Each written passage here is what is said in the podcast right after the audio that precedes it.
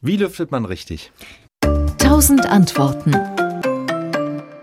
Das hängt natürlich von den Umständen ab. Wie warm und feucht ist die Wohnung? Ist die Wohnung gut gedämmt? Aber es gibt ein paar Grundregeln, an die man sich halten kann. Und dazu gehört, dass richtig lüften vor allem Stoßlüften heißt.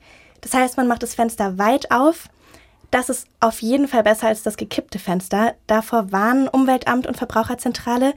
Da ist es nämlich so, dass die Wände rund um das Fenster etwas abkühlen und da kann sich dann Kondenswasser bilden. Wie lange sollte man lüften? Also wie lange dauert es, bis wirklich die Luft ausgetauscht ist im Zimmer, wenn man lüftet, wenn man es so macht, wie du sagst? Also das Ziel ist vor allem ein möglichst großer Luftaustausch, aber ohne die Wände abzukühlen. Und im Winter reichen das wirklich so drei bis fünf Minuten.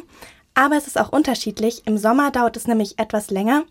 Wenn nämlich die Luft draußen ungefähr so warm ist wie die Luft drinnen, dann sollte man eher so 20 Minuten lüften. Dann ist die Luft komplett ausgetauscht.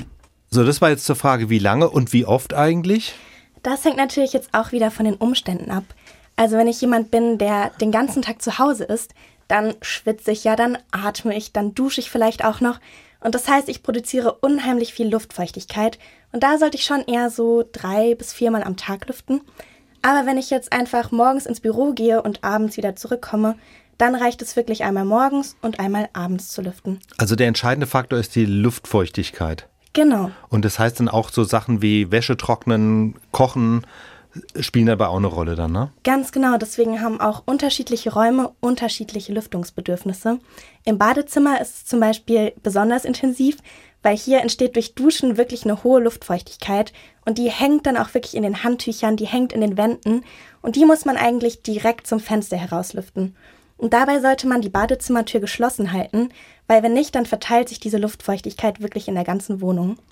Und ähnlich ist es eben auch in der Küche, weil man da kocht und Wasserdampf entsteht.